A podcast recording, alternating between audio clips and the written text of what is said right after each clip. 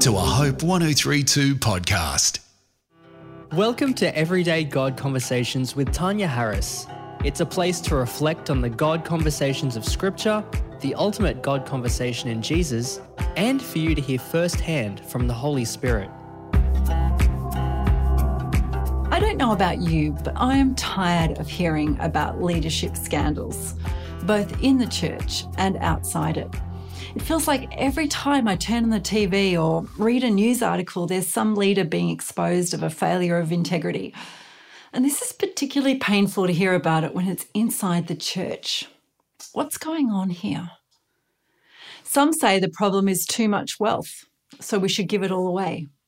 Some say the problem is too much fame, so we should remove the spotlight. Others say the problem is too much power, so we should refuse high positions. But is that what's really happening? Let's take a closer look. See, the truth is, the problem is not wealth, power, or fame in and of itself. You can still have a small amount of wealth and it can have too much control over you, and you may not be generous. You can still have a small amount of power and still find your power more important than the people that you lead. Or you may only have a small amount of fame, a few followers on Instagram, and you could still be obsessed with your image. The problem is not those things in and of themselves. The problem is our heart towards them. It's when we come to value them too much and they become like idols in our heart. When we begin to follow Jesus, God works to set us free from these things such that then they can be used for good and for God's glory. Let me give you an example of this. Lola was a young, successful executive living the high life in New York, excelling in her career, going on with international travel on business trips, five star dining, wearing designer clothes, living the good life. And she came to a crossroads in her life and then made a decision to follow Jesus.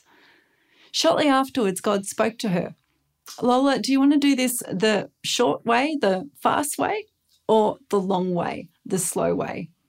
And she said, I want to do it the fast way. And God spoke to her again and said, Well, then I want you to give away your belongings. I want you to let go the things that have captured your heart. And Lola decided to follow what God was saying.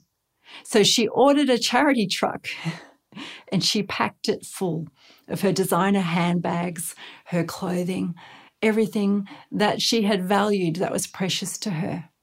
She resigned her job and she took a year off to go to Bible college and learn more about the God that she'd chosen to follow. What was God doing? Well, God was doing a radical dismantling of her heart, teaching her to seek his kingdom above all others. See, the process of following Jesus will look like that. I think this is what Jesus meant when he said, Take up your cross and follow me. And Jesus was referring to those things that hold us back from following him the love of wealth, the love of power, the love of fame, because God wants to set us free. On the other side of that cross is a resurrection. On the other side of that cross is freedom from those things, where God is put first and his kingdom, which includes love for others and an orientation away from the self, can fully reign. You know, it's interesting to me that years down the track in Lola's life, things have changed. And she finds herself back in a position of wealth and power. She finds herself in a, in a place where she moves in the same circles that she did before she chose to follow Jesus. But she's different now. Those idols have been removed from her heart. God works in every single one of us in different ways to set us free so that then we can use those things to help others. We're all subject to temptation. And as those things grow in our hearts, we become more so. The call is on us to keep listening to the Spirit, to keep following Jesus, to keep toppling those idols from our hearts, and to seek first his kingdom. And then we're going to see the blessing flow in and through us.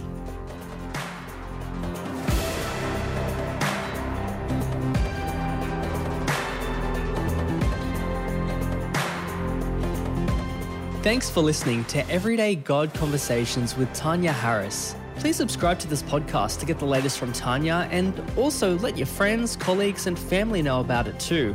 Our hope is for more people listening in and learning how to have everyday conversations with Him.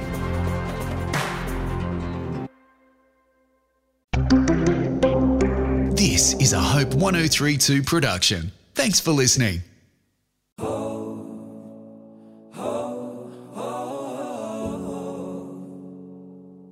Hi, my name is Heidi Wiseman, and I host my podcast, Hopeful Reflections with Heidi. In this weekly podcast, I reflect on topics surrounding our everyday lives, actively seeking biblical principles to anchor you deeper in hope. I talk about how God is everywhere and try not to miss the magic that surrounds us, regardless of our circumstances. Also, faith. Our faith pleases God. I talk about the measure of our faith and how it is like a currency. I continually point to our God in every episode, as God is love, and love is how He expresses Himself. To experience this podcast, go to hopepodcast.com.au or your favourite podcast app and look for Hopeful Reflections with Heidi. My hope is that these three minute messages would encourage and inspire you in this journey of life.